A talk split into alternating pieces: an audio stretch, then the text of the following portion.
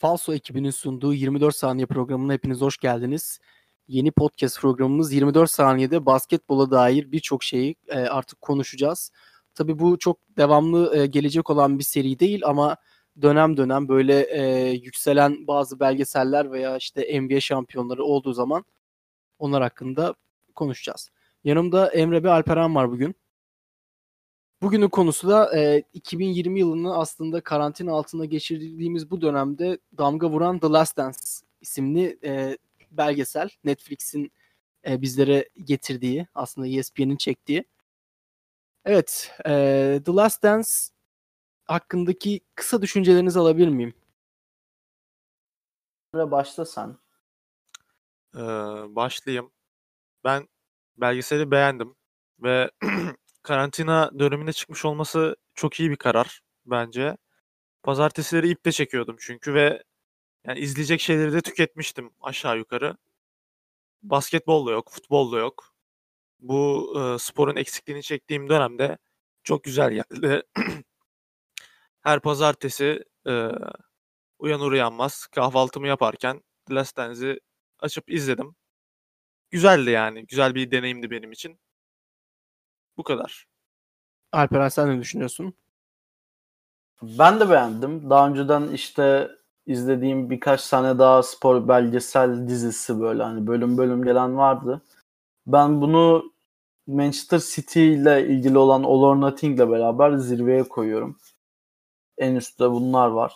Ee, özellikle şey konusu iyiydi yani 30 yaş üstü insanlar o dönemi canlı canlı yaşadığı için belki de onlara çok bir anlam ifade etmiyor ama bizim için biz hani YouTube'a falan girdiğimizde tabii ki çok kaynak var da orada gidip maç özetini izleyebiliyoruz. İşte veya maçın tamamının kaydını bulabiliyoruz.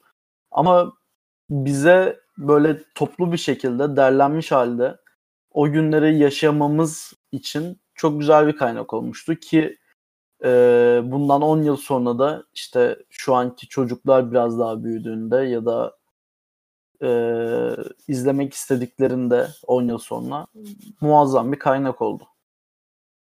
Evet ben de açıkçası çok beğendim çünkü yani Michael Jordan hepimiz gelmiş geçmiş en iyi basketbol oyuncusu olduğu hakkındaki görüşe katılıyoruz diye düşünüyorum. Ve hani e, yaşımız itibariyle kendisini canlı olarak hiç izleyemedik. Yani e, Kobe Bryant ve LeBron James tabi izledik. Yaşımız yetti onlara ama Jordan'ı izleyememenin ve o hani o başarının ve Michael Jordan'ın dünyaya e, nasıl hitap ettiğini çok iyi göstermiş. Çünkü şu anda hepimiz teknoloji çağında olduğumuz için e, her şeyden haberimiz var ve Michael Jordan sosyal medya olmadığı ya da sosyal medyanın olmadığı direkt olarak yani o dönemde dünya çapında hani inanılmaz büyük bir itibara ulaşmış bir insan. Bunu görebiliyorsun yani Paris'e gittikleri maçta mesela onu binlerce insanın karşılaması sırf onu izleyebilmek için ya da 92 e, olimpiyatlarındaki o e, sırf Michael Jordan izlene, izleyebilmek için insanların bu kadar seferber olması kendisi ne kadar büyük bir e, sembol olduğunu da göstermiş aslında e, Last Dance içinde. Ama tabii e, direkt belgesele geçecek olursak da aslında Michael Jordan'ın bu başarılarının tek başına olmadığını da gösteriyor. Yani hani Michael Jordan süper bir lider olsa bile takım arkadaşlarını tamamlayan oyuncularla birlikte aslında bunu başarıyor. Bu da en önemli e, yardımcı aslında Scottie Pippen. E, belgeselde de kendisini gerçekten çok iyi bir insan olarak da göstermişler aslında. Ki Pippen'ın e, yaptığı çok bencilce bazı hareketler de var bu noktada. E, özellikle bunu hemen kısaca söyleyeyim. Hani 98 sezonunun başında e, ameliyat olup oynamaması, e, uzun bir süre oynamaması. Aynı zamanda bir Utah maçındaki o e, Utah maçı mıydı? Or- orayı karıştırdım sanırım ama son topu e, Kukoc'a vermeyi tercih ettiği zaman Phil Jackson, bu Michael Jordan olmadığı dönem kendisini oynamayıp e, kenarda oturması ve bu da hani e, Pippen'ın aslında bazı noktalarda yaptığı bencillikleri gösteriyor. Siz peki hani Pippen hakkında ne düşündünüz izledikten sonra? Pippen'a geçmeden ben e, çok kısa bir şey söyleyecektim ki sen çok güzel konuştun ben araya giremedim. O yüzden biraz geç oldu. Aklıma şey geldi. E, çıkmadan önce bize şey demişlerdi. O seneye dair hiç görmediğiniz görüntüler, işte ESPN ekibinin çektiği ve daha önce yayınlamadığı görüntüler olacak demişlerdi. Bu hani ilk 3 bölüm falan bayağı vardı o görüntüler ama sonra kademe kademe e, o görüntüler azalmaya başladı. Bu hani tek eksisi galiba belgeselin buydu. Onu da en baştan bu kadar e, milleti gaza getirmeselerdi. İşte abi 998 senesinden hiç görmediğiniz şeyler var. Kesin izleyin falan diye milleti e, gaza getirmeselerdi bu onu da eksi olarak saymazdım. Pippen için e, soru neydi? Ben soruyu unuttum şu an pardon. Ya Pippen'ın e, hani ne düşündüm daha doğrusu belgesel izledikten sonra Pippen hakkında. Ya sonuçta tamam Michael Jordan'ı bilmiyorduk. E, görmediğimiz için. Pippen'ı da bilmiyorduk aslında ve hani Pippen'ın hep e, çok önemli bir karakter olduğunu söylüyorlardı takımı için. Alperen sen söyle istiyorsan düşüncelerini. Tamam. Ben şunu gördüm ya e, senin bahsettiğin o son top olayında bence şöyle oldu. Pippen çok iyi bir oyuncuydu ama şöyle düşünün yani en zirve zamanınızda, en iyi oynadığınız zamanınızda her zaman birinin gölgesindesiniz. Jordan'ın gölgesindesiniz. Ve Jordan varken e, son toplar sorgusuz sualsiz Jordan'a bırakılıyor. O sırada da Jordan yok. Pippen da onu yani kendisini Jordan'ın yerine geçmiş gibi görmüş olabilir. Bence doğal. Ee, kendisi de zaten pişman e, o hareketinden dolayı belgeselde de söylüyor ki zaten takım arkadaşları da bahsetmişti. Özür de dilemiş. Ee, kendisi de pişman ama bence e, yani anlayabiliyorum onu. Ben de olsam belki aynısını yapardım bilmiyorum. Ya da hani maçta çıkmayıp kenarda oturmasam da sahaya çıksam da daha sonrasında belki çok büyük sıkıntılar çıkarabilirdim. O yüzden o olayını anlayabiliyorum. Ki kariyerinin genelinde de bence çok büyük bir karakter ortaya koymuş ki bu kadar iyi olup e, hem e, Kraus'la sürtüşmelerini de gördük zaten belgeselde. Düşük maaş alıyor olması falan filan derken e, bu son top hariç, o tek bir maç hariç büyük bir arızasında görmedik. Ya da hani bize gösterilmedi bilmiyorum var mıydı yok muydu çok bir bilgim yok. Ama en azından bence çok büyük bir karakter koyduğunu ve kariyeri boyunca gölgede kalmayı kaldırabilmiş olması e, Pippen'a benim sempati duymamı sağladı. Ya bu arada e, Pippen'ın hani 12 kardeşi vardı zannediyorsam. E, böyle çok fakir de bir aileden gelme gibi bir olayı var. Hani o yüzden o mütevazilik falan bayağı üst seviyede. Ama aynı zamanda şunu da söylemek istiyorum. Sen hani dedin ya Michael Jordan yerine kendini geçtiğim geçti gibi görebilir diye. Tabii bu doğal ama e, ya kendisinin karakterine uyuşmayan bir hareket. Normalde takımını düşünen bir oyuncu. Hep e, gördüğümüz kadarıyla. Ama Ve hani şöyle bir şey var. yapması Ee, sen dedin ya sakat sakatlandığı dönem antrenmanlara çıkmadı işte geç ameliyat o, oldu. o en son en son sezonu 98 sezonu. Tamam da abi takım oyuncusuysan eğer e, ya bence zaten Michael Jordan'la aynı takımdasın abi. Yazın antrenman şey ameliyatını olup e, antrenmanlara çıkman lazım. Sen takımını yüzüstü Evet, bırakıyorsun Tabii yazın tabii. a- ameliyat olmayarak. O yüzden ikisini birlikte söyledim zaten. Hani aralarında bir 4-5 sene kadar fark var ama ikisi de aynı uca çıkıyor aslında. Yani takımını yalnız bırakıyor. Orada ki şeyde bıraktığı daha da kritik. Yani bayağı playoff'larda son topta yapıyor bunu. Ve hani Kukoc o sayıyı atamasa belki de daha kötü olacak her şey.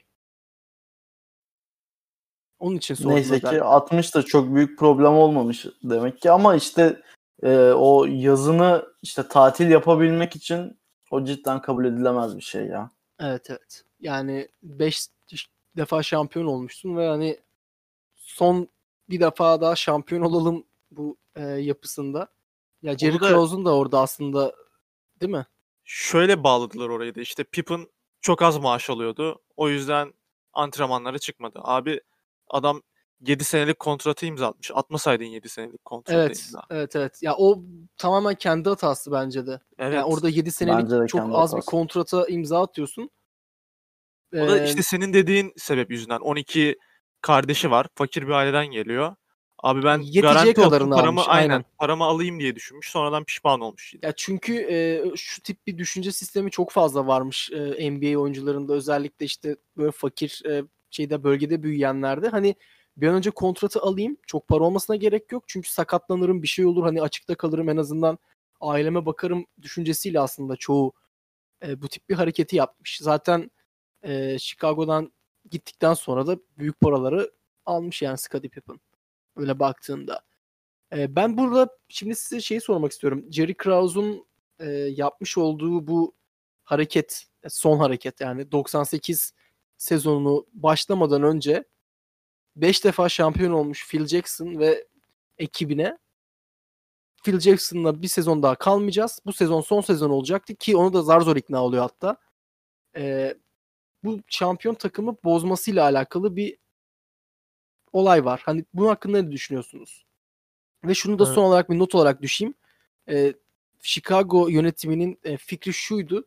E, bütün oyuncular işte Steve Kerr, Scottie Pippen, Dennis Rodman, Michael Jordan hepsi en üst seviyeye zaten çıkmıştı. Kontratları bitmek üzereydi. Biz onlarla kontrat yenilemeyi düşünsek e, cap'imizin üstüne çıkardık. Hani onlara o parayı veremezdik diye bir düşünceleri. O yüzden rebuilding yapmak istemişler. Ben bu hikayede e, hem Jerry Krause'un hem de Chicago takımının hatalı olduğu noktalar olduğunu düşünüyorum. Ve Jerry Krause'un da hani ilk iki bölümde adamı bildiğin şeytan ilan ettiler yani. O kadar kötülediler ki adamı.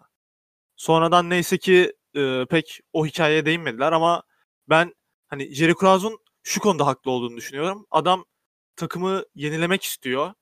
Bu bence e, adamın bir hakkı. Sonuçta bu adam GM. Ve e, eskiden Chicago'dan Michael Jordan'dan önce, Michael Jordan gelmeden önce zaten çok kötü bir takımmış. Bunda işte Michael Jordan kendisi de anlatıyor işte. O otele gidiyorduk, odaya giriyorduk. Kadınlar, işte uyuşturucu vesaire. Ama bence Jerry Krause'un tek e, yanlış yaptığı şey şu basına verdiği demeçler. Abi adam şey diyor Evet. 82 maç kazansalar bile bu sezonun sonunda e, Phil Jackson'a yollar ayrılacağız. Hani Ve, çok sert demeçler veriyor. benim aslında sinirimi bozan şey daha çok hani tamam oyuncuları tabii ki yollayabilirsin ama Phil Jackson'ı e, bu kadar üstüne gitmesi çok e, kötü oldu. Çünkü adam daha sanırım bahsediyorlardı. Bir tane düğündeyken hani Phil Jackson'ı çağırmıyorlar ve yeni bir koç adayını aslında e, o düğüne çağırıyorlar. Hani Phil Jackson kovulacak mı e, şeyleri konuşuluyor ve hani takımı sıfırdan yarattıkları zaman Phil Jackson gibi bir adam bu takıma 5 tane şampiyonluk kazandırıyor ve NBA tarihinin hani e, en iyi koçlarından biri olmaya başlıyor ki Chicago'yu da aslında elit bir takım yapıyor. Dünya çapında herkesin bildiği, ettiği. Böyle köpek muamelesi yapmaları biraz sinir bozucuydu bence Phil Jackson'a özellikle. Phil Hiçbir saygı yok. Phil Jackson'ı getiren adam da Jerry Krause. Ya tabii orası Ya öyle ama evet. hani haksızlık bence yani Phil Jackson'a yapılan da Ben burada. zaten Jerry Krause'u savunmuyorum ama e, sanki biraz hakkı verilmiyor gibi. Tabii tabii. Ya Jerry Krause'un yaptıkları çok önemli bence de. Yani Ya yoksa işte orada- Scottie Pippen'ı takaslamaları falan da hani leha bence bu hareket. Ya bence şey mantıklı. Rebuild'e gitmek mantıklı. Oyuncular yaşlanmış falan. O sene gitmeseler bir sonraki sene yine gitmek zorunda kalacaklar. O yüzden mantıklı ama bir takımı baştan kurarken bence en gerekli şey bir koç ve en iyi koç bence yani bana göre Phil Jackson. Gelmiş geçmiş de diyebilirim buna. E, Öyle bence elinde de. en iyi koç var yani bunu rebuild yapacaksan takımı elindeki en iyi koçu niye değerlendirmeyesin ki? Ya Tut şu da olabilir. Kursun kadroyu abi yani niye Kademeli bir- mesela? Rebuilding de yapabilirlerdi bence.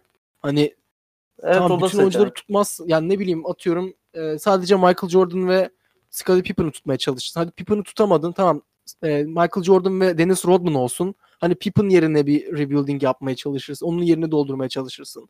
Veya bir pivot için e, denersin şansını. Abi çünkü o senelerde de hani e, önemli oyuncular draft oluyordu NBA'de özellikle. Yani o da bir etkendi ama bütün takımı dağıtıp e, şey yapmaya karar verdiler. O da bir ilginç bir tercih aslında. Ki o zamandan beri de hiç toparlanamadılar. Yani bir Derrick Rose'un işte MVP olduğu sene bir şeyler yapacaklardı falan. Ki belki Evet. Ya Derrick Rose'un çok talihsiz sakatlıkları var.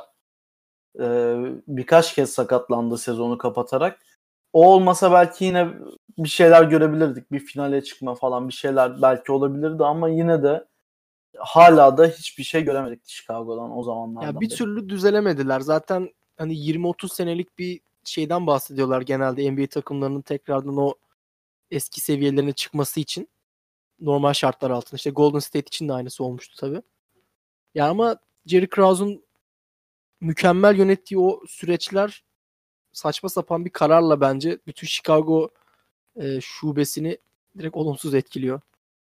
Ya biraz Diye- kıskanmış da olabilir. Hani başarılardan hiç pay alamadığını düşünüp. Çünkü genelde Michael Jordan ve Phil Jackson üzerine e, insanlar konuşuyor bu şampiyonluklardan söz ederken. Hani aslında bu şampiyonluğun mimarı benim.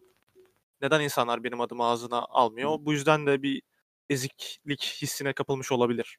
Evet evet olabilir. Ki Ya ama zaten hani kendisinin takdir de gerekiyor.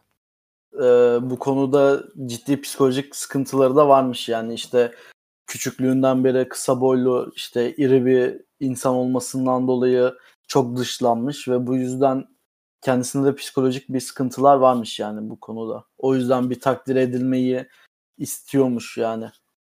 Doğru Evet kelimeyi ama- bilmiyorum da bir aşağılık kompleksi var. Evet evet o doğru. Onu söylüyorsun. Doğru söylüyorsun. var.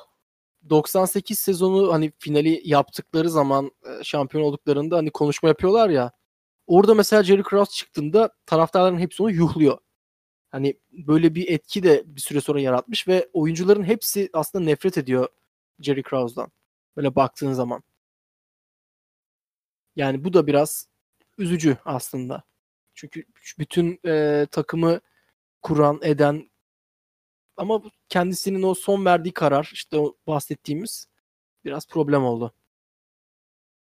Ya biraz da işte Jordan'ı seçmesiyle beraber yani Jordan'ı takıma getirmesiyle beraber aslında koca bir şehre hayat vermiş oluyorlar. Evet ve hani işte Obama'nın da orada bahsetmiş olduğu şey yani sonuçta Chicago'da yaşayan her insan eee, takımı destekliyor. İşte beyzbol takımları da var mesela onların eee, Red Sox sanırım değil mi? Evet. Chicago Red Sox. Yani bunlar da hep bir etken aslında. Şehri ayağa kaldırmaları olsun, şehri dünyaya tanıtmaları olsun. Bunlar bir turistik şey çünkü yani aslında e, turistlerin de sık sık gelip ziyaret ettiği bir şehir olmaya başlıyor. Jordan'ı izlemek için nerelerden gel- gidiliyormuş yani. E tabi yani bunlar da çok büyük bir etken. E, belgeselde aslında bir, bir tane de önemli bir detay var. E, belgesele katılmayı kabul etmeyen bir sürü NBA oyuncusu var ama kabul eden önemli bir oyuncu var. Isaiah Thomas. O da Detroit e, kadrosunda Michael Jordan'ın en nefret ettiği dünya üzerinde insan olduğunu zaten söylüyor. E, Isaiah Thomas da kendisinin çok yetenekli bir oyuncu olduğunu Michael Jordan da kabul ediyor. Ve onun dahil olmuş olduğu o Detroit'in şampiyon olduğu bir Bad Boys dedikleri bir dönem var. Şimdi ben sizin öncelikle e, o dönemki fikrinizi almak istiyorum. Yani hem Detroit Bad Boys hem de Michael Jordan'ın o dönemki durumu. NBA'deki sertlikler. Bana şey çok saçma geliyor. Yani o zamanlar tamam böyle oynanıyormuş falan da diyebilirsiniz ama işte maç içinde geliyor işte dirsek atıyor orasına vuruyor burasına vuruyor E, gelip bilerek yere indiriyor sakatlamaya çalışıyorlar ki bir sonraki maçta oynamasın rakipten birisi falan diye yani sadece Jordan değil. Bana çok saçma geliyor. Bu ne spora ne oyuna hiçbir şeye de saygısızlık olduğunu düşünüyorum ben. Hem seyirciye hem oyuna. Ya kazanacağım diye ben rakibimi sakatlayacaksam kazanmayayım abi yani. Bence Evet, çok yani iğrenç ve e, antipatik bir hareket. Zaten Detroit takımını da ben pek sevmem. E, bunun o dönemki hallerinin de etkisi var. O yüzden ben çok şey yapmıyorum yani onları çok iğrenç buluyorum yani bu hareketleri. Ben Alperen'e katılıyorum ve bir şey eklemek istiyorum. Benim hani belgesel boyunca Michael Jordan'a en çok saygı duyduğum kısım ilk Detroit yenilgisinden sonra adamın yazın cime gidip hayvan gibi kas yapmaya çalışması oldu. Yani o kadar bilenmiş ki Detroit'e. Adam yazın zaten e, işkolik bir insan. Yazın sadece jimde kas yapmaya çalışıyor. Bu benim Michael Jordan'a karşı olan sevgimi arttıran bir e, kısımda. Ya zaten çok özverili bir adam olduğu belli. Hani her şey her halden belli ama onu o körükleyen işte hani Evet, o dayak Hani yemesi. sadece Detroit'e karşı oynayacağım maç için yazın Evet evet. kas yapması. Ve hani e, Michael Jordan aslında o onu da zaten konuşacağız birazdan ama e, hani takım arkadaşlarına antrenmanda acımasız davranması olsun, işte onları devamlı ileriye e, çekmesi olsun falan. Yani Detroit'e karşı belki de Detroit o ilk fitilleyen şeylerden biri de olabilir o hırsı.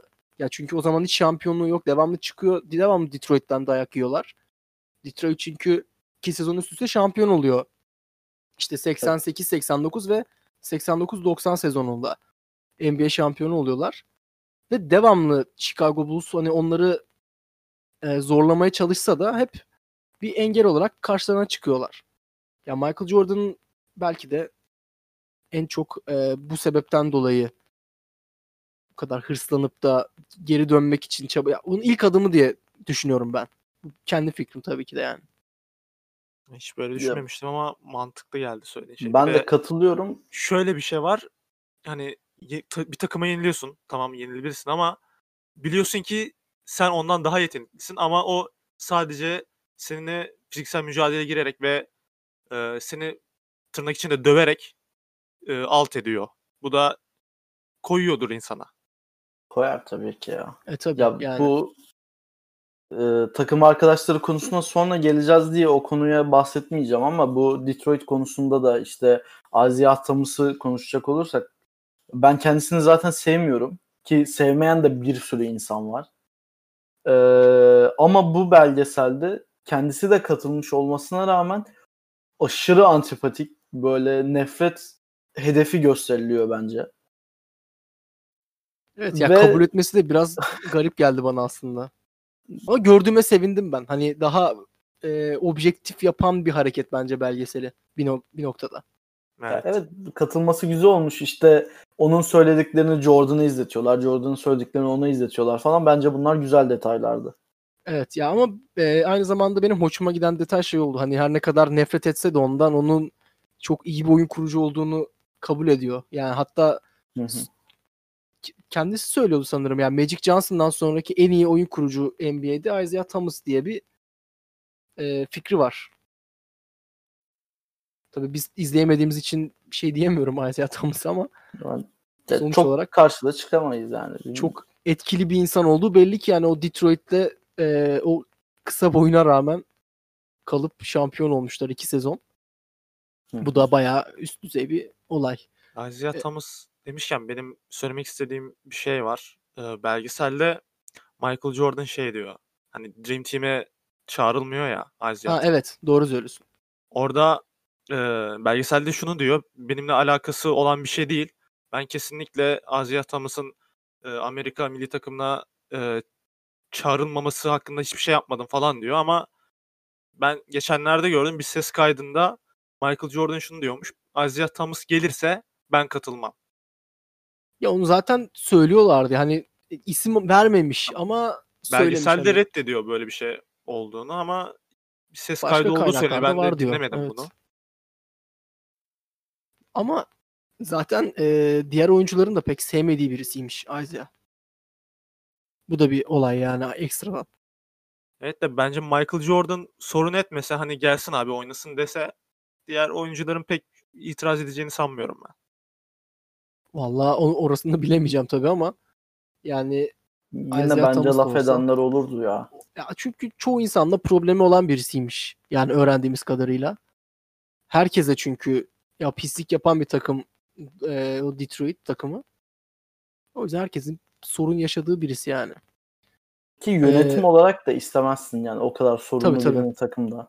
Ya sonuçta sen Yani- oraya Amerika'yı temsil etmeye gidiyorsun olimpiyatlarda ve hani kadro içinde bir problem yaşansın istemezsin ya da ne bileyim yani Ve oradaki kötü tanıtmak hedefleri istemezsin. şey yani Amerika'nın itibarını geri getirmek. O tabii tabii.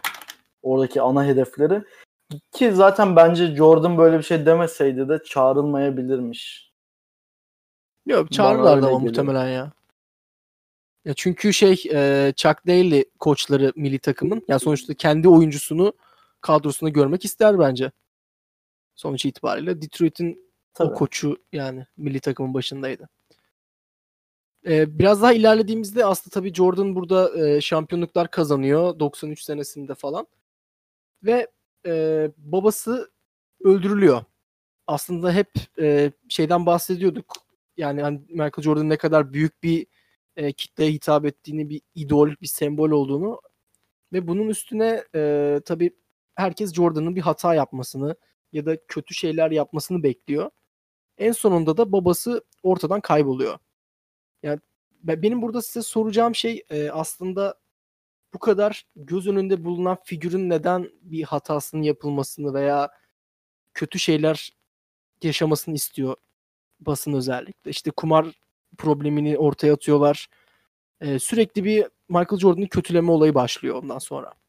tık alıyor abi çünkü yani Ozanlar tabii tık almıyor da e, onların popülaritesinde okunan şey bu oluyor yani. Bu kadar büyük bir figür var. Sen oraya mesela ana sayfaya Jordan çok iyi oynadı yazarsan çok bir dikkat çekmez ama işte Jordan yüzünden babası öldü dediğin zaman o gazete satıyor yani doğal olarak. E, Evet ve hani ya adamın üstüne çok gidilmiş oluyor aslında. Bu da çok psikolojik olarak bence etkileyici bir şey. Çok sağlıklı çıkmış bile denebilir bence buradan yani hani babasını ne kadar sevdiğini hep söylüyorlar ve adamın ölümünden onu suçluyorlar. Hani ne alaka kumar suçunu ona bağlayarak her şeyi daha kötü hale getiriyorlar. Ben açıkçası çok üzüldüm orada Michael Jordan psikolojik olarak bence e, iyi bile dayanmış, e, delirmemiş en azından. Çünkü bütün ilgilerin dünya çapında üstünde olduğunu düşün ve sürekli seni kötülemeye çalışıyorlar. Sürekli bir problem, sürekli üstüne geliyorlar. Yani burada babası öldükten sonra da işte bir beyzbol kariyeri başlıyor. Emre e, burada ben sana sormak istiyorum beyzbol kariyeri hakkında Michael Jordan'ın. Sence hani niye böyle bir şey yapmış olabilir? Gerekli Ee, miydi daha doğrusu? Yani basketbolun tanrısı gibi bir şeysin. Evet, beyzbol Uzaklaşmak denince istiyorsun. Türkiye'de akla gelen ilk isim olarak bu soruyu bana sorduğun için öncelikle teşekkür ediyorum. Ya abi çok normal yani eskiden beyzbol oynamış. Zaten babasıyla birlikte oynamaya başlamış galiba. Ben de tam hatırlamıyorum şu an ama hani mesela şöyle düşün. e, Atıyorum benim en sevdiğim iki spor futbol ve basketbol. Ben basketbolcu oldum. Ve dünyanın en iyi basketbolcusu oldum. Futbola dönme imkanım var. Dönerim abi niye dönmeyeyim ki? Bir de hani şöyle bir şey var. Basketbol oynuyorsun ve tüm takımlar seni yenmeye odaklanıyor. Hani o kadar zorlayıcı bir şey ki bu. Her sene her sene herkesin e, seni yenmeye çalışması. Hani biraz beyzbola yönelip hani kafam rahat olsun ve sevdiğim bir şeyi yapma imkanım olsun diye düşünüp yapmış olabilir. Ki bence iyi bir hareket yani. Ve bu kadar. V'si yok. Pardon. Ya ama beyzbol olayında da şöyle bir durum var şimdi. Sen tamam basketbol tarihinin en iyi oyuncusu olma yolunda ilerliyorsun o dönem. 3 şampiyonluk almışsın falan. Ve bir anda e, beyzbola döndüğünde sen aslında ilgiyi yine oraya çekiyorsun. Hani kendinin bu defa rezil olma ihtimalin de var beyzbolla ilgili. Hani bak ne kadar kötü beyzbol oynuyor ya da geliyor laf aslında. Tamam da adam psikopat zaten. Beyzbolda ne kadar iyi olabilecekse o kadar iyi olmaya çalışıyor. Vücudunu beyzbola göre ayarlıyor en baştan. Evet tabii o da var. Ki Bu- şey diyorlar yani kötü bir beyzbol oyuncusu değildi. Hani bizim beklentilerimizin üstüne çıktı diyorlar. Ama tabii ondan herkes en iyi olmasını bekliyor E doğal tabii olarak. yani sen basketbolda bu böyle bir imaj çizip beyzbola geçtiğinde işte oradan mesela futbola gelse Maradona olmasını falan bekliyorlar adamın. Doğal E olarak. tabii. Ama bu beyzbola geçişi konusunda şey de deniyor. İşte David Stern onu uzaklaştırdı. İşte resmi bir ceza vermediler. Kapalı kapalılar ardında böyle bir e, anlaşma yaptılar. Uzaklaştırdılar Jordan'ı buradan işte Bunu falan. reddediyorlar zaten de yani. Bunu reddediyorlar zaten. Bu konuda ben sizin şeyinizi soracağım, fikrinizi soracağım. Bir de e, kendi fikrimi de bahsedip size pas atmış olayım. Ya bir buçuk yıllığına uzaklaştırılmış olsa, geri döneceğini biliyor olsa niye oraya gidip kendi vücudunu bozsun? Yine tabii. oynardı ama mesela e, basketbola çalışmaya gizli gizli devam edebilirdi. Dönecek çünkü yani. Ya bir de şey de çok saçma size- bence. Atayım. Hani niye kumar yüzünden böyle uzaklaştırmak istesin ki? NBA'yi e, dışarıya en iyi satan şey Michael Jordan'ın kendisi. Aslında hani yani Michael Jordan ne kadar kötü şey yaparsa yapsın NBA ona bence kolay kolay ceza veremezdi. Yani çünkü Zaten zaten- işletmeci kafasıyla düşününce çok saçma geliyor. Evet ve hani kendisi orada şey de söylüyordu. Hangi adam olduğunu hatırlayamıyorum şimdi ama David Stern gibi kapitalist bir adamın böyle bir şey düşünmesi çok saçma gibi bir şey söylüyorlardı. Evet. Çok haklılar. Hani bundan kaç 25 sene öncesini konuşuyoruz biz şu anda. O zamanki NBA'in televizyon gelirleriyle şu anki gelirleri arasında çok çok büyük farklar var. Bunun en büyük sebebi NBA'in daha büyük pazarlara açılması. İşte Çin pazarı olsun, işte Avrupa'da daha fazla e, yerlere ulaşması olsun. Michael Jordan da e, NBA'in mesela ben bunu babamdan e, duydum aslında. 92 e, olimpiyatları sonrasında özellikle Michael Jordan vesaire bir süre sonra artık e, NBA maçları daha fazla yayınlanmaya başlamış Türkiye'de de. Hani bana bunu anlattı mesela hani e, Michael Jordan'ın nasıl bir etki yarattığını falan. Yani o yüzden böyle bir şeyin Adamlar Paris'e geliyorlar. Aynen Yürüyecek yer yok yani. Çok normal. düşün. Ve hani uzaklaştırma gibi bir şey olacağını asla düşünmüyorum ki Evet, çok saçma. böyle şeyler asla kanıtlanamamış. Kendi takımın üzerine bahis oynamadığını söylüyor. Öyle bir kanıt da yok. Kendisi söylüyor ben golf maçlarını oynuyordum bahis diye. Bu yüzden de cezalandıracağını falan zannetmiyorum ki 3 sene üst üste şampiyon olmuş bir adamın takımından bahsediyoruz yani. Abi zaten kendi maçına bahis şu şekilde oynanmaz mı? Ben bunu bilerek kaybedeceğim. İşte Aynen para öyle. alacağım. Abi adam kaybetmeye yani. tahammülü yok ki kaybetmiyor da zaten. Yok abi adamın kaybetmeye tahammülü yok zaten. Yani kendi o kendine bir şey adama üretip şey mi desen takıyor 100 yani. milyon dolar mı maçı mı kaybetmek desen adam yine maçı kazanmak isteyecek. Evet.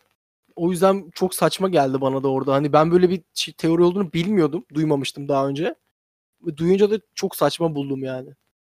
Bunu oraya koymaları da sırf hani belki de insanlara ne kadar aptalca bir düşünce olduğunu göstermek olabilir. O zaman e, diğer bir kısma geçelim.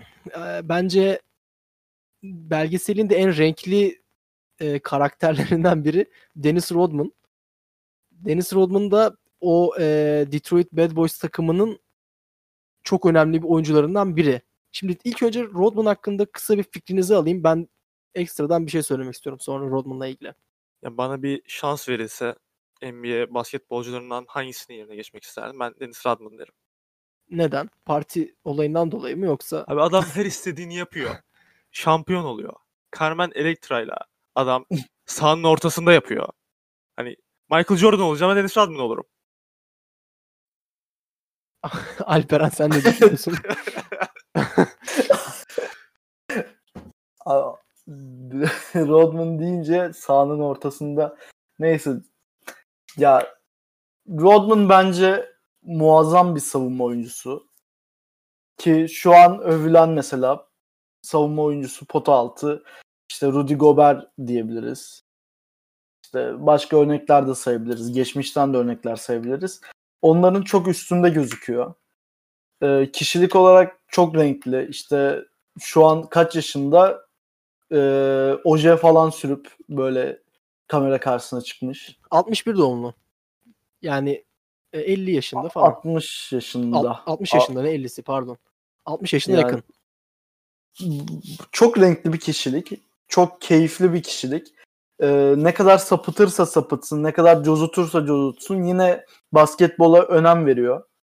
Ki bence zaten konuşulması gereken kısım bu. İşte abi adam işini iyi yapıyor ama gidiyor dışarıda da cozutuyor falan diye konuşmak bana çok manasız geliyor. Hı hı. Onun dışında e, toplumda da bence e, bu konuda hiç araştırma yapmadım ama böyle daha farklı kişiliklere toplumda bakılan yani toplumun bakış açısını da etkilemiş ol- olabileceğini düşünüyorum. Yani bence etkisi vardır. O yönden bence e, iyi ki varmış dediğim bir isim Rodman. Birçok Ee, çocuğa rebound almayı sevdirmiştir renkli saçları evet yüzünden. evet. Ya bir de ben e, mesela Rodman'ı ilk böyle birkaç sene önce çok fazla araştırmaya başlamıştım aslında. Çünkü çok ilginç gelmişti bana. Ya boyu 2 metre olan bir adam bu. Yani genelde işte benim böyle bir basketbolda en sevdiğim şeylerden biri mobil oyuncular. Böyle her her pozisyonu savunabiliyor. Her şeyi yapabiliyor. Ve Rodman da öyle bir adam. Yani NBA'deki rebound rekorlarının sahibi aynı zamanda. Yani bir maçta 34 reboundu var mesela. Ya böyle e, 18 17 rebound ortalamalı sezonları var ki bunu kısa bir oyuncudan bahsediyoruz. İşte Horace Grant takımdan ayrıldıktan sonra Rodman katılınca o rebound açığını çok iyi kapatmış mesela Chicago.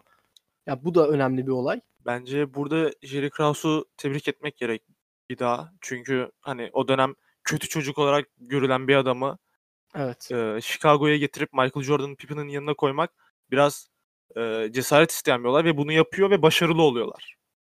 Evet, ve hatta yani o rekorları kırmalarını sağlayan kadroyu da as- kadronun en önemli oyuncularından biri. Evet. Yani zaten Yani. Pippen sakatlandığında Michael Jordan Dennis Rodman'a diyor ki ben sana güvenmek istiyorum. Sana güvenebilir miyim? Orada Dennis Rodman'ı da hani nasıl diyeyim Pippen seviyesine çeken bir olay o. Evet. Ya benim açıkçası oyun stili olarak çok beğendiğim bir oyuncu. Yani çok böyle e, atletik, reboundları kovalayan, işte her yere atlayan, uçan. Çok tamam karakter olarak e, bayağı problemli. Ben, belgesele yansımayan çok fazla olayı var Dennis Rodman'ın bu arada. İşte hani kameraman tekmelemelerden tut işte bilmem oy- kim oyuncularına yumruk atmalar. O Detroit Bad Boys'daki e, çok büyük vukuatları da var yani. Ama en çok dikkat çeken şeylerden biri de e, birden ortalıktan kaybolup yok işte Amerikan güreşi maçında Hulk Hogan'la dövüşmesi olsun. Hani bunu playoff e, finallerinde falan yapıyor bir de.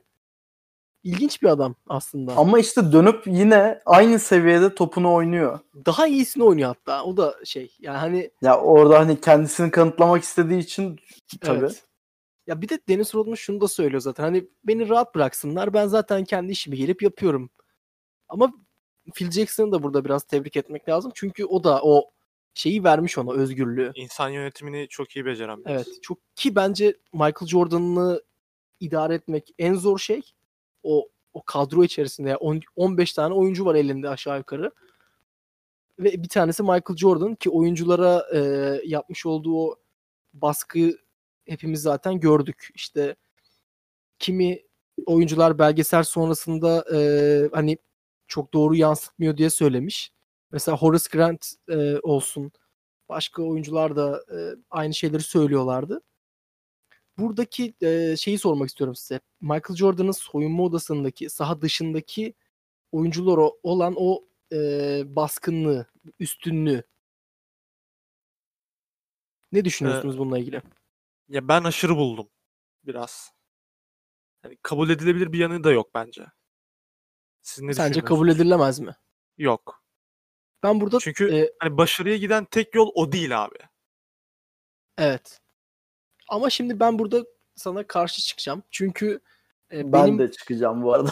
benim savunduğum şey şu olacak burada. Hani e, o adam devamlı şampiyon olmak isteyen lider ruhlu bir adam ve e, seni de o seviyeye çekmek istiyor. Yani şöyle düşün. Sen bir basketbolcusun. Herhangi bir başarın yok. Başarılı olmak istiyor musun diye bir kendine soruyorsun. Tamam başarılı olmak istiyorum ama benim bunun için ne yapmam lazım? Çok mu çalışmam lazım? Yoksa kendi bildiğim şekilde normal çalışma şeklinde yapıp hani öyle bir başarıya mı ulaşmak istiyorsun? Ya O yüzden hani ben kendi özelimde düşünürsem hani Emrecan Duygulu özelinde düşünürsem benim üstüme gelebilir abi. Hani bu beni tetikler ama bak Steve Kerr'ün üstüne gidince yumruklaşıyorlar. Hani insan benim gibi değil ki. e, Tabii orada ama işte Phil Jackson'ın da işte her şeye faul çalıyor olması falan filan o olayda ya, onun da etkisi var. Steve Kerr'le kavgasında. Evet. Orada hani durduk yere abi sen kötü oynuyorsun sen niye yeterince çalışmıyorsun deyip girmiyor Steve Kerr'e. Abi şey Horace Grant miydi? Bir uçak sahnesi var. Ee, uçağa biniyorlar diyor ki ona yemek vermeyin kötü oynadı. Hani sen kimsin de böyle bir şey diyorsun abi? Ya tabii bu tip şeyler e, biraz Ya fazla. bunlar aşırı. Evet onlar aşırı. Ya ona bir şey demiyorum ama e, bence Ki bunun oyuncu basketbola da alakası yok mesela. Lafını tetikleyici ama. açısından bence şey ama ya bence tetikleyen bir şey. Ya, ve Ya daha ben doğrusu oyuncuları o bir üst seviyeye çıkarmayı sağlayan bir olay aynı zamanda. Yani mesela Steve Kerr e, hak onun da hakkında da ben çok şey okumuştum öncesinde. Steve Kerr şut atmaktan başka hiçbir şey yaramayan bayağı bildiğim bir rotasyon oyuncusuymuş normalde. Ya o Ama zaman gel yumruk ki- atabilir mi? Hayır işte onu diyorum hani e, Steve Kerr'ü de o seviyeye çıkmasını sağlayan bir olay bu anladın mı? Onu demek istiyorum. Ki zaten Aslında benim- yumruğu kendisi dahil kimse savunmuyor yumruğu. Kendisi de zaten yapmamalıydım diyor. Özür dilemiş diliyor. zaten. Tamam da o yumruk atma e, seviyesine çıkartan gerilimi kendisi zaten. Yani birden bir şey oluyor yumruk atıyor değil ki sürekli olarak sözlü arkadaşlarına sataşıyor. Bazen e, çok abartıyor bunu. Bunun sonucunda olan bir şey. Hani durduk yere yumruk atılmıyor ki. Bunda kendisinin suçu var bence. Steve Kerr'ün suçu yok. Ya tabii o ayrı zaten ama yok zaten abi. benim bahsettiğim şey yani genel olarak saha dışındaki o eee, hani olaylar yani Michael Jordan'ın işte oyuncuları böyle devamlı bir tetiklemeye çalışması. İşte sen ne, ne kadar kötü atıyorsun böyle atamazsan bir daha antrenmana gelme işte şuna bö- böyle yapın böyle yapın e, bu adam atamıyor bunu oynatmayalım tarzı şeyler söylemesi bence çok tetikleyici şeyler ama dediğin gibi herkes kaldıramaz bunu. Bu da önemli burada ki Yani o çok ince bir çizgi yani. Dikkatli olmak lazım. ya tabii. Burada Benim bir değinmek istediğim- Sen bir söyle Alperen. Şey var yani e, Phil Jackson'ın Kutsal Çemberler diye bir kitabı var. 1995 yılında yazdığı. Orada işte Jordan'dan bahsettiği bir bölümü var.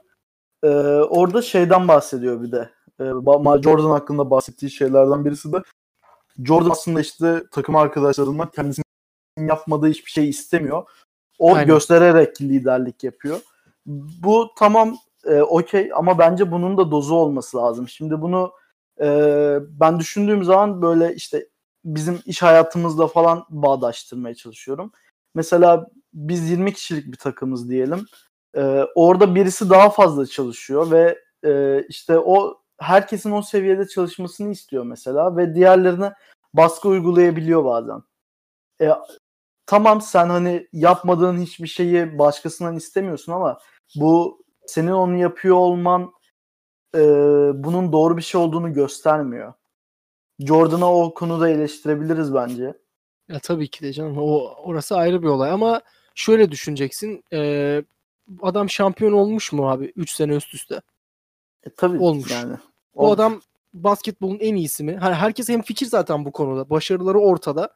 O zaman demek ki bu adam bir şeyleri biliyor ve hani ben mesela bir basketbol oyuncusu olsam ve Michael Jordan'la aynı takımda olsaydım beni böyle e, tetiklemesi tabii böyle insanın gururuna dokunan şeyler olabilir ama beni daha iyi yapmaya iten bir şey olduğunu da fark ederdim orada. Evet Benim kesinlikle. en azından kendi düşüncem bu. Ve hani e, bir örnek verelim günümüzden bir koçla ilgili.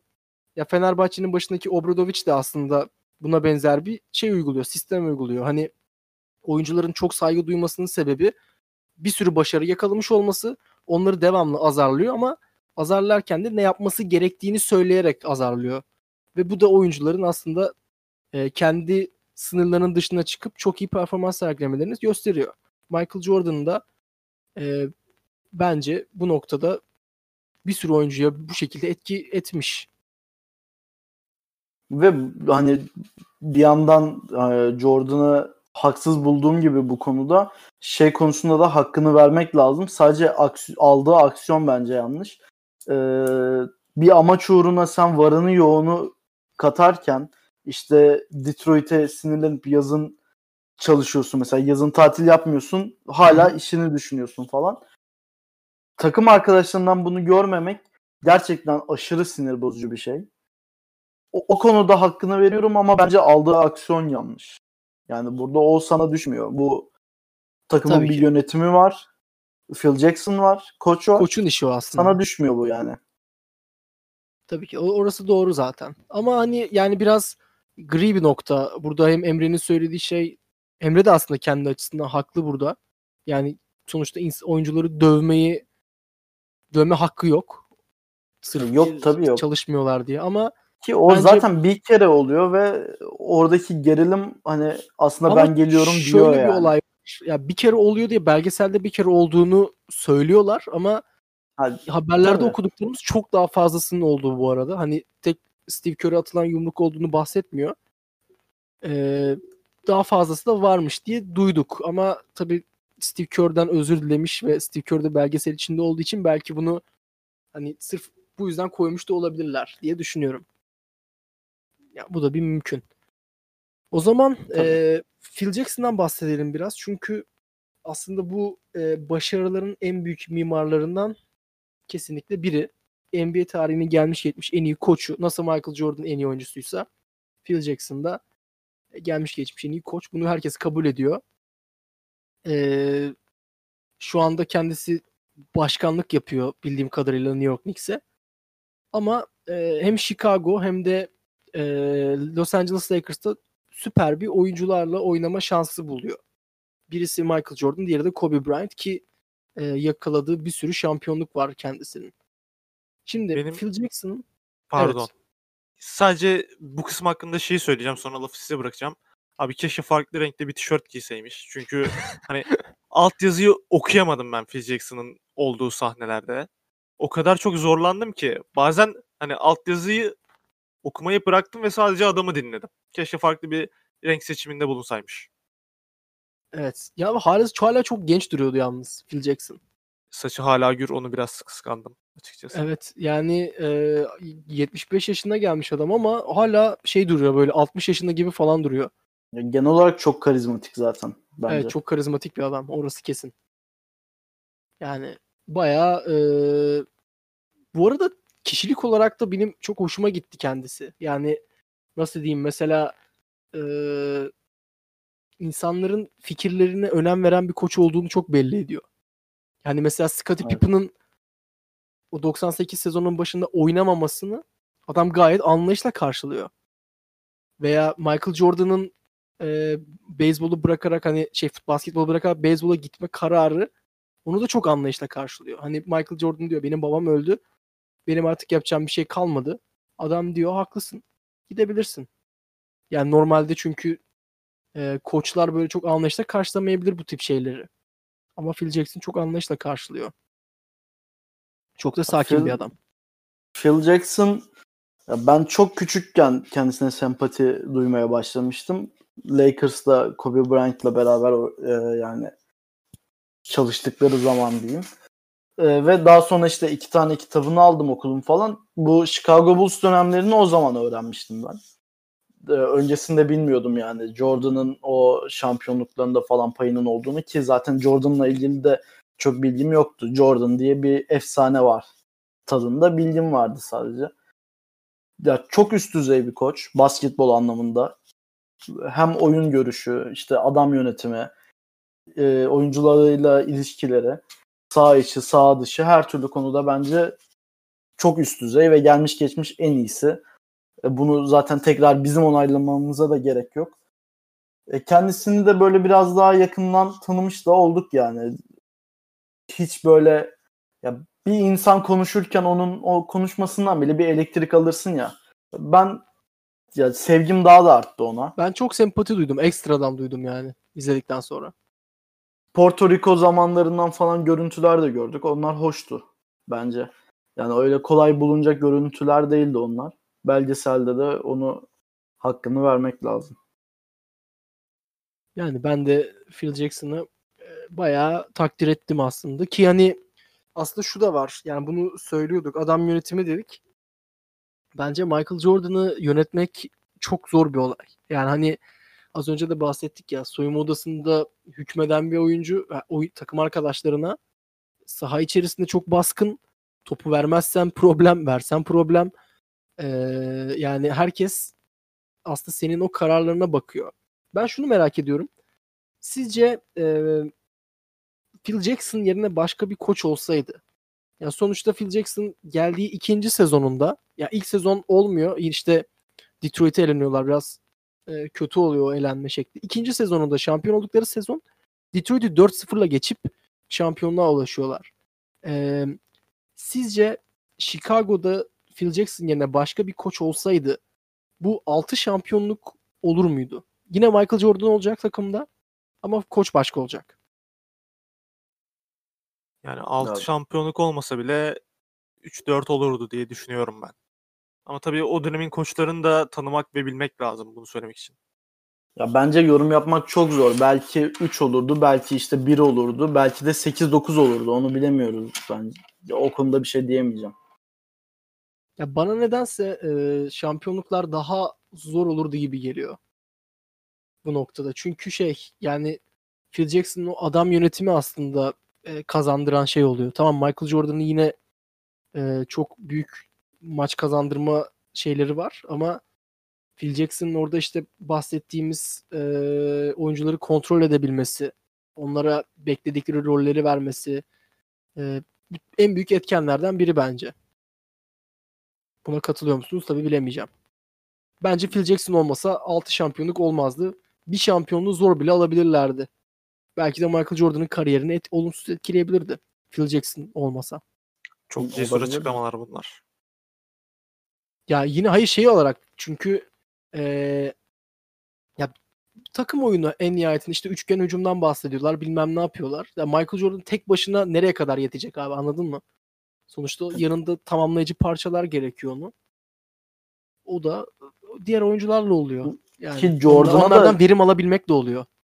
Jordan'a takım oyununu da o öğretiyor bu arada. Yani Yani sadece kendisinin olmadığını falan anlamasını Abi sağlıyor. o kısım benim çok e, komiğime gitti ya böyle. Jordan şey diyor. Aa takım oyunu diye bir şey varmış.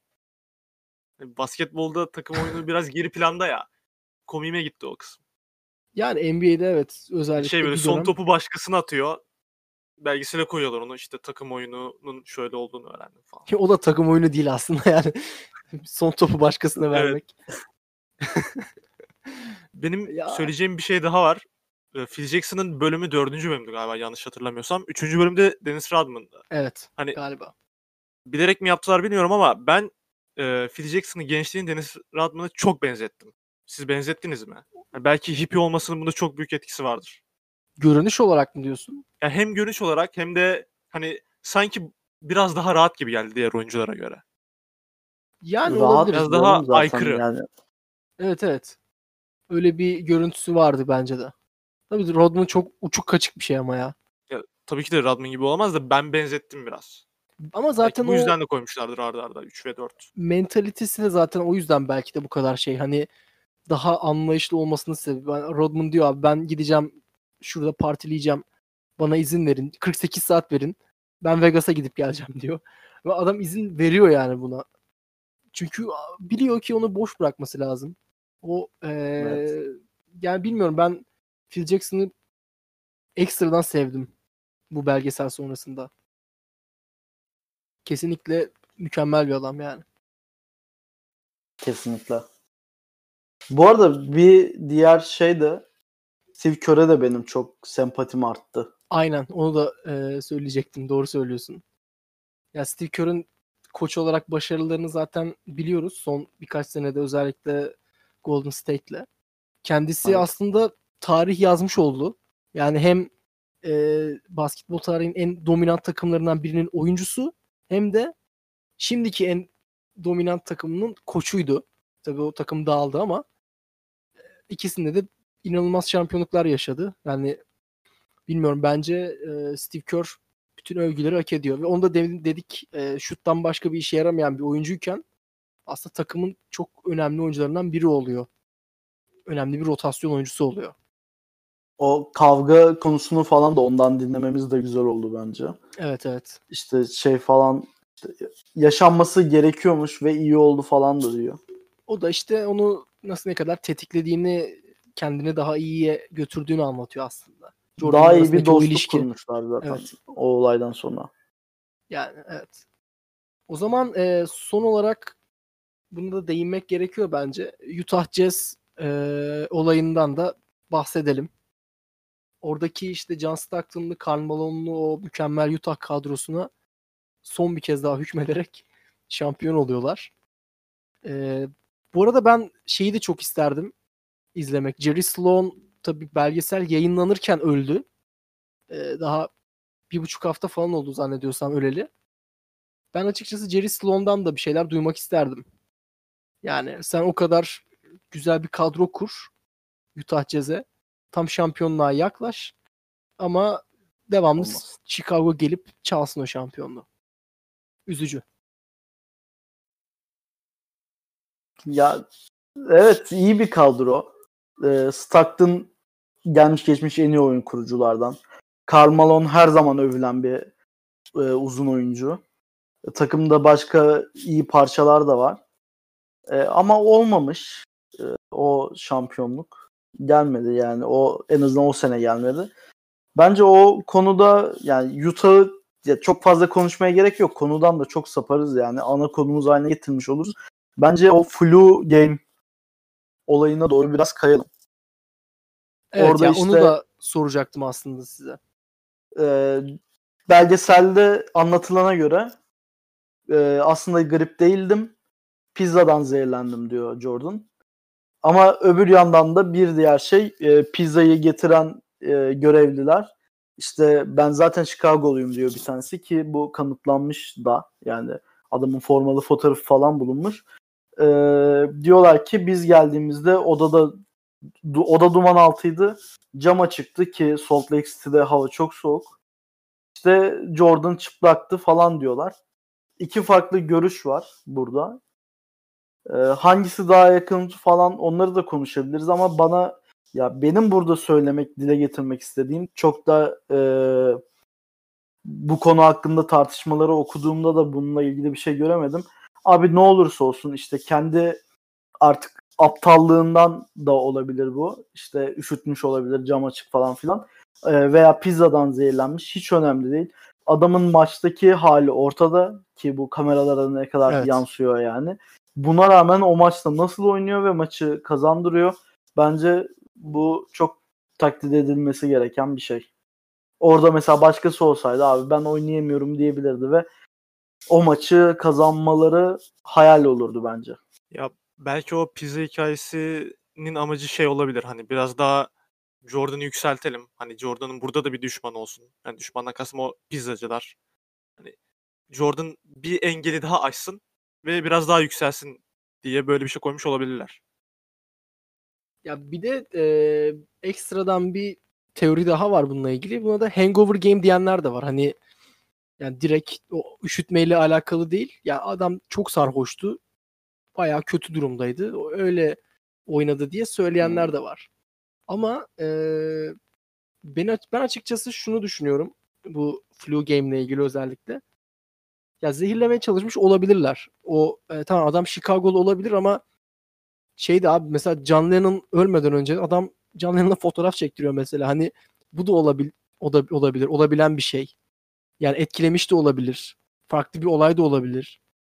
Ben e, pizza olayına çok da soğuk bakmıyorum. Pizzada gerçekten Evet. zehirlemiş olabilir ama çok da şey yani hani şurayı aradık burayı aradık her yer kapalıydı işte bir tane pizzacı açıktı sadece. Abi böyle bir şey mümkün olabilir mi bilmiyorum. Tabii Salt Lake City'de yaşamadığımız için ya da gitmediğim için. Ya doğru olabilir de mesela sadece oranın açık olmasında bir art niyet göremiyorum ben. Abi hadi biz Ya tabii. açık kalalım belki Jordan bizden tabii, pizza tabii. söyler gibi durum yoktur. Ama Ama dediğin böyle- gibi bence zehirlenme olayı çok da uzak bir hayal gibi gelmiyor bana. Çünkü mesela düşündüğün zaman e, burada da işte Galatasaray Fenerbahçe rekabetine benzetebileceği, benzetebileceğimizi düşünüyorum ben. Ve işte şey olsa burada atıyorum o rekabetin en ateşli olduğu böyle taraftarların birbirini falan bıçakladığı dönemler gördük.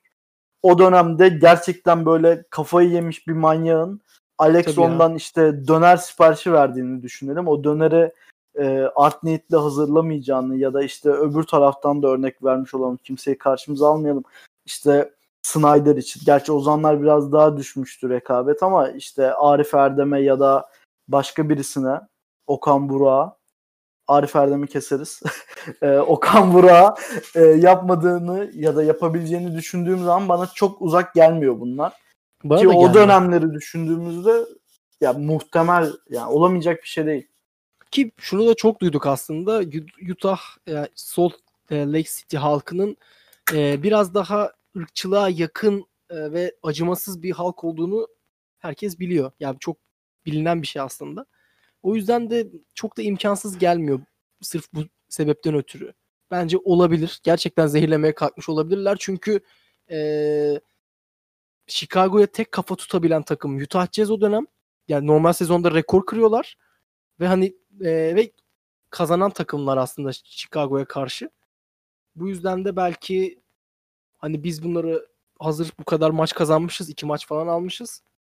O maçı kazansalar belki hani Michael Jordan gerçekten hastayken e, kaybetmiş olsa Chicago belki de Utah oradan seri alıp kazanacak. Çünkü bir maç daha üst üste Evet. orada oynayacaklardı.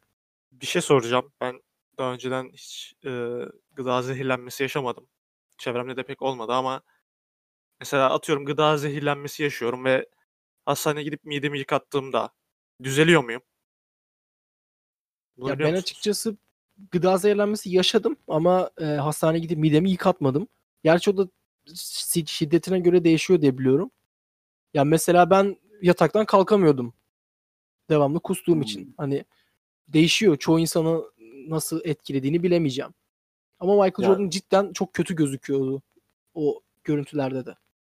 Şey, ben hiç zehirlenmedim ama benim annem zehirlenmişti. Biz gittik. Serum taktılar. İşte yarım saat falan sürdü. Geldik. Annem bomba gibiydi. Ama dediğin gibi Yani belki önüne geçebilirlerdi diye sordum.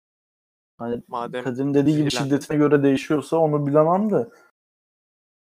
Yani Bilmiyorum, bir değişiyordur de şey enteresan yani belgeselde kendisinin de anlattığı gibi işte pizzayı yedi hemen mahvoldu adam falan diye. Ya aynen hemen etki etmez. O, Ben hiç o kadar çat diye yediği an zehirlenen insan görmedim. Belki ya da hani- olabiliyordur bilemem. Hani hiçbirimiz doktor değiliz ama ben farklı hiç bir görmedim zehir böyle bir şey. kullanmış da olabilirler. Onu, onu bilemeyeceğim. Hani sonuçta zehirlerle de alakamız olmadığı için ne Evet. bileyim yani farklı bir zehir kullanmışlar. Hani o an etki edebilen bir zehir de olabilir. Hani öldürmeyen ama hasta edebilecek. Süründüren. öldürmeyen ama süründüren. Ya sonuçta fare zehri atacak hali yok. Ama etkileyebilir. Evet o zaman e, Last Dance hakkında herhalde konuşacak başka bir şey bırakmadık. Ya aslında konuşsak daha bir Sanki sürü şey Alperen çıkar diye tahmin ediyoruz son ama. topu konuşmak istiyordu ama Öyle mi Alperen?